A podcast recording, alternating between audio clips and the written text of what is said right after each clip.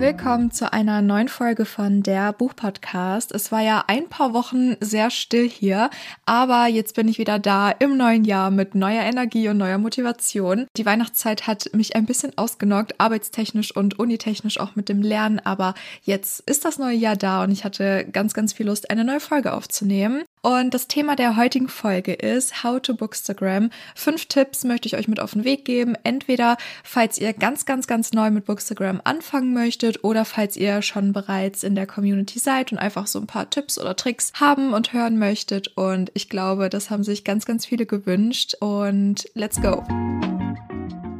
Wie bereits im Einstieg erwähnt, habe ich fünf Tipps für euch zusammengestellt, die ich entweder vom Bookstagram habe oder aus meiner persönlichen Erfahrung gezogen habe.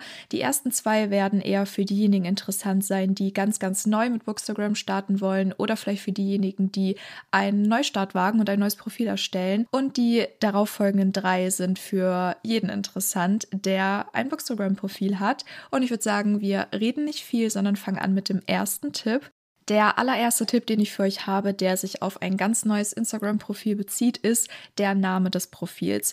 Im besten Fall überlegt ihr euch einen Namen, der natürlich frei ist, was bei Instagram sehr, sehr schwer ist und der einen Wiedererkennungswert hat. Es nützt nämlich nichts, schon bestehende Instagram-Namen zu nehmen und einfach irgendwo einen Punkt oder einen Unterstrich einzufügen, dass quasi der Name zwar gleich bleibt, aber durch Punkt oder Unterstriche getrennt ist, denn da kommt es sehr, sehr häufig zu Verwechslungen Empfehlungen oder wenn man das ins Suchfeld eingibt, erscheinen fünf Profile mit dem gleichen Namen, nur überall sind Unterstriche und Punkte an anderer Stelle. Und das gilt es im besten Fall zu vermeiden, denn wenn ihr einen sehr einzigartigen Namen habt, dann ist die Wahrscheinlichkeit, dass ihr im Suchfeld ganz oben landet bei Instagram oder dass Leute euch einfach wiedererkennen, weil der Name so selten ist, natürlich viel, viel höher. Ich weiß, dass es bei Instagram mittlerweile so schwer ist, einen freien Namen zu finden, aber falls es möglich ist, am besten nicht zu viele Sonderzeichen und nichts, was in der der Bubble zumindest schon mal vorgekommen ist. Wenn ihr erstmal einen Namen gefunden habt, der zu euch passt, den ihr mögt, dann kann ich euch sagen, war es die Mühe auf jeden Fall wert. Der zweite Tipp, den ich aus eigener Erfahrung so für euch zusammengefasst habe, schließt sich eigentlich nahtlos an den ersten Tipp an. Denn wenn ihr einen Namen gefunden habt und euer Profil zum Leben erweckt habt, dann ist eigentlich das Allerwichtigste meiner Meinung nach, und es hat mir damals super geholfen, als ich mein Profil erstellt habe, den Account erstmal mit Leben zu füllen, bevor ihr auf andere Profile geht und denen folgt oder Sachen liked oder auf Stories reagiert. Also bevor ihr mit eurem Profil aktiv werdet, solltet ihr ihr erstmal ein bisschen Leben in das Profil bringen. Das heißt, ihr schreibt eine Bio, ihr stellt ein Profilbild ein und eigentlich das Allerwichtigste, ihr postet die ersten zwei bis drei Beiträge. Das kann auch an einem Tag sein, Hauptsache die sind drin, sodass ihr quasi schon mal zeigen könnt, was eure Idee von einem Feed sein wird, wie euer Feed mal aussehen wird, wenn ihr so richtig startet. Und das ist eigentlich das Allerwichtigste, um die Hürde, die ersten Follower zu bekommen, wie ihr die relativ gut überschreiten könnt. Und das ist auch das, was ich bis heute merke, mir folgen relativ viele neue Accounts zwischendurch. Und ich bin so, wenn mir jemand folgt, ich schaue mir das Profil immer an, like auch gerne mal was durch oder folge zurück. Und ganz oft ist es dann wirklich so, dass die Leute weder ein Profilbild haben, noch irgendwelche Beiträge oder nicht mal eine Bio geschrieben haben. Und da folgt man natürlich viel, viel, viel seltener zurück als bei Leuten, die schon irgendwie ein bisschen Persönlichkeit und Charakter ins Profil gebracht haben. Das Allerschwierigste ist meiner Meinung nach nämlich die allerersten Follower zu bekommen bekommen. Das ist irgendwie immer so ein richtiger Kampf und es hilft wirklich, wenn ihr dem Profil schon ein bisschen Persönlichkeit einhaucht, bevor ihr andere Profile auf euch aufmerksam macht. Der dritte Tipp hat etwas mit dem Feed bzw. mit den Fotos zu tun, die man als Beiträge hochlädt. Und dazu wird es auf jeden Fall noch eine extra Folge geben, weil sich das auch sehr viele gewünscht haben. Und da kann ich in einer einzelnen Folge noch mehr in die Tiefe gehen. Aber ganz grob, macht euch, bevor ihr anfangt zu posten, Gedanken darüber, was ihr für ein Farbschema haben wollt. Wollt ihr einen bestimmten Filter nutzen oder wollt ihr Schwarz-Weiß-Bilder posten? Macht euch für euch klar, was gefällt euch bei anderen Accounts, welche Bilder inspirieren euch und dann könnt ihr das auch für eure eigenen Bilder und euren eigenen Feed übernehmen. Und ein kleiner Tipp zu dem Thema Filter. Es muss nicht immer sein, dass man sich irgendwie teure Presets oder so kauft bei Etsy oder sonst was. Ihr könnt bei Pinterest einfach eingeben Lightroom Filter und dann kommen da ganz, ganz viele quasi Bilder mit Einstellungen und dann könnt ihr das einfach bei Lightroom übernehmen und als eigenes Preset quasi abspeichern. Ihr könnt bei mir auf dem Profil Buchdate auf Instagram Instagram auch in einem Highlight Edits schauen. Da habe ich das nämlich nochmal ganz kleinschrittig erklärt, wie genau das gemacht wird. Und da könnt ihr quasi, ohne euch ein Preset kaufen zu müssen, einen richtig schönen Filter finden. Und probiert euch da einfach so ein bisschen aus, spielt mit verschiedenen Apps herum. Man kann bei Canva zum Beispiel ganz gute Übersichten machen oder auch dort bearbeiten. Lightroom benutze ich persönlich mit einem Filter, der mir ganz gut gefällt. Und probiert euch da einfach aus, denn wenn ihr ein gewisses Schema für euch gefunden habt, dann habt ihr auch einen gewissen Wiedererkennungswert, wenn ihr die Bilder immer, immer, immer auf gleiche Art und Weise bearbeitet. Dann werden die Leute irgendwann, wenn sie euch folgen, merken, okay, dieses Foto ist von dem und dem Profil, ohne überhaupt gucken zu müssen, wer es gepostet hat. Also dieser gewisse Wiedererkennungswert, der ist dann einfach da. Und äh, mir hat es immer ganz viel geholfen, wenn ich einfach bei Bookstagram geschaut habe, wie andere posten, was mir bei anderen gut gefällt, welche Bearbeitungsweise bei anderen gefällt. Und dann habe ich versucht, das nicht unbedingt nachzumachen, aber so auf meine Weise zu übernehmen und habe mich da einfach inspirieren lassen. Also schaut erstmal bei euren Lieblingsaccounts vorbei, wie ihr das da am schönsten findet und versucht das dann auf eure Art und Weise für euch selber zu übernehmen. Der vierte Tipp ist wahrscheinlich für alle interessant, die entweder neu sind oder die schon ganz lange einen Account haben. Das gilt eigentlich für jeden. Und zwar hat es mit dem Thema Algorithmus zu tun. Dieses Thema wird ja wirklich heiß diskutiert und ich bin nach über zwei Jahren Bookstagram zu dem Entschluss gekommen, man kann den Algorithmus einfach nicht greifen. Der eine sagt A, der andere sagt B. Niemand weiß so richtig, wie der Algorithmus funktioniert, ob es einfach willkürlich ist oder ob da wirklich ein Sinn hintersteckt. Und der erste Tipp, den ich euch natürlich gebe, was aber wirklich sehr schwer ist, immer zu beherzigen, lasst euch nicht von den Zahlen leiten. Es soll ja Spaß machen, es ist für uns alle ein Hobby, aber ich selber kann natürlich auch verstehen, wenn man ein bisschen traurig ist, wenn ein Beitrag oder eine Story nicht so viele Klicks bekommt oder sonst was. Ich kann das wirklich verstehen, aber das sollte euch weder die Freude noch die Motivation nehmen und es ist auf jeden Fall auch kein Weltuntergang, wenn man mal in einer schlechten Phase ist.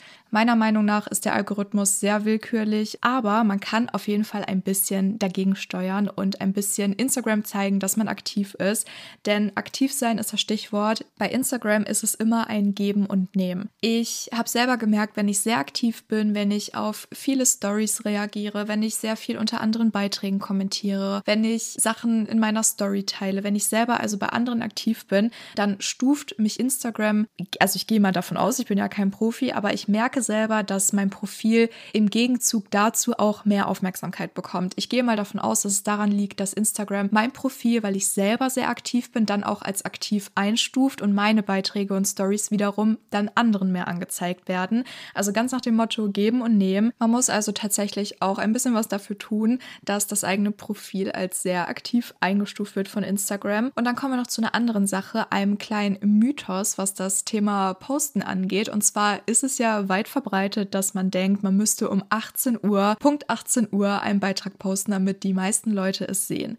Und im Prinzip sind die Uhrzeiten egal. Man sollte auf seine eigenen Insights achten, denn in den Insights, das hat man, wenn man sich als Blogger eingestuft hat. Dann hat man Insights und da sieht man, wann die eigenen Follower aktiv sind, zu welchen Uhrzeiten. Das kann man pro Tag und pro Stunde am Tag sich anzeigen lassen und darauf sollte man achten. Und ja, es stimmt schon, dass die meisten Leute zwischen 17 und 20 Uhr aktiv sind. So ist es bei mir zum Beispiel. Aber ich würde persönlich stark davon abraten, auf diesen Mythos reinzufallen, man müsse um Punkt 18 Uhr posten. Denn was passiert, wenn das fast alle glauben und alle um 18 18 Uhr posten. Die Startseite ist einfach überrannt von neuen Beiträgen. Die Stories explodieren förmlich mit ein neuer Beitrag ist online, schaut bei mir vorbei.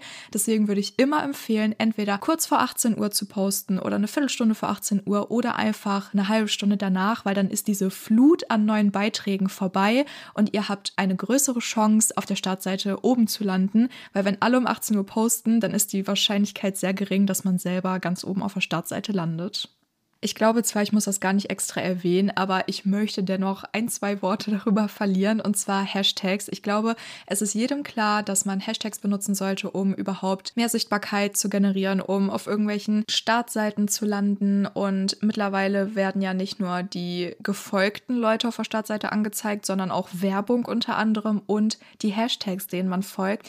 Und ich habe zwar schon öfter gehört, dass man nicht immer Copy-Paste die gleichen Hashtags unter die Beiträge setzen soll, dass das nicht so gut ist, aber ich habe gegenteilige Erfahrungen gemacht. Ich habe seit zwei Jahren original die gleichen Hashtags und ich variiere immer nur so ein bisschen, wenn es eine Rezension ist, schreibe ich noch den Autoren oder die Autorin drunter oder den Titel des Buches. Also ich ergänze noch was, aber das Grundgerüst meiner Hashtags ist immer gleich. Ich habe das einfach in den Handy-Notizen vorgeschrieben und immer wenn ich einen neuen Beitrag poste, mache ich einfach Copy-Paste und füge das unter meinen Beitrag und schreibe noch ein, zwei neue Hashtags dazu. Aber im Grunde, das Grundgerüst ist immer gleich, super easy. Da müsst ihr nicht jedes Mal, wenn ihr einen Beitrag postet, euch den Kopf zerbrechen, welche Hashtags nehme ich denn, sondern ihr könnt einfach Copy-Paste machen und gut ist. Und der letzte Tipp, den ich habe, der bezieht sich auf die Instagram Stories, die sehr, sehr wichtig sind, damit Instagram einen einfach als aktiven Account einstuft. Man sollte nämlich so circa, wird gesagt, bis zu fünf Stories am Tag machen. Und da empfehle ich auch wieder, sucht euch eure Lieblingsfilter raus, die man bei Instagram findet und habt einfach ein gewisses Schema, wie ihr Stories macht. Vielleicht macht ihr jeden Morgen eine Guten Morgen Story oder ihr benutzt immer den gleichen Filter, dass ihr auch einen gewissen Wiedererkennungswert in der Story Story habt, denn je regelmäßiger eure Story angeschaut wird, desto öfter wird sie weiter nach vorne geschoben. Ich glaube, das habt ihr vielleicht schon selber gemerkt, wenn ihr länger schon einen Account habt. Die Stories, die ihr täglich guckt, die sind wirklich auch immer vorne und die, die ihr weniger täglich guckt, die landen irgendwann ganz, ganz hinten. Deswegen ist auch Call to Action ein ganz großes Stichwort. Macht Stories, wo eure Follower sich beteiligen können, macht Fragerunden, macht Buttons rein, macht irgendwelche irgendwelche Markierungen oder Challenges oder sonst was, irgendetwas, was spannend für eure Follower ist. Denn je öfter auf eure Story reagiert wird, je öfter auf eure Story geantwortet wird oder je öfter irgendwelche Buttons angeklickt werden, desto wichtiger wird die Story eingestuft. Es ist auch so, dass wenn Leute euer Profil entdecken und vielleicht euren Feed ganz schön finden, aber sehen, ihr habt keine Story drin, dann kann es den Eindruck erwecken, dass ihr nicht wirklich aktiv seid. Denn es ist ja oft so, dass der Feed die Follower anzieht, aber die Stories lassen die Follower bleiben, falls ihr versteht, was ich meine. Der Feed ist meistens das ausschlaggebende Argument, dass Leute euch folgen, weil sie irgendwie den Vibe spüren, eure Beiträge cool finden oder so. Aber das, was man meistens täglich sieht von dem Account, sind die Stories, weil Beiträge gehen oft unter, gehen schnell unter und Stories erscheinen halt immer direkt auf der Startseite. Ihr könnt euch für eure Stories irgendwelche Spiele oder Challenges ausdenken. Ihr könnt Templates für Stories erstellen. Das kann man am besten mit Canva machen. Das ist eine App und da kann man super Templates erstellen. Die könnt ihr dann auch euren Followern zur Verfügung stellen. Oder eine Sache, die viele Accounts neuerdings oder nicht neuerdings schon länger machen, ist, dass man sich quasi so wie ein Intro erstellt. Das kann man auch mit Canva machen und jeden Morgen postet man dann quasi dieses Intro als Einleitung in einen neuen Tag und das ist dann immer das gleiche Video mit einem Song oder einer Melodie und das ist dann quasi jeden Morgen eine feste Story, die ihr postet, dass die Follower auch direkt wissen, ah okay, das ist ihre Story, jetzt geht's los. Sie ist aufgestanden oder er ist aufgestanden, der Tag beginnt. Ähm, das machen auch ganz viele. Guckt euch da einfach so ein bisschen um in der App vielleicht oder in anderen Apps. Es gibt bestimmt auch andere Apps, wo man so coole Stories bearbeiten kann und so. Und ja, findet einfach eine Regelmäßigkeit und Sachen im Alltag, die ihr gerne teilen möchtet, denn posten und aktiv sein ist wirklich der Schlüssel zu allem. Das waren meine fünf Tipps zum Thema How to Bookstagram.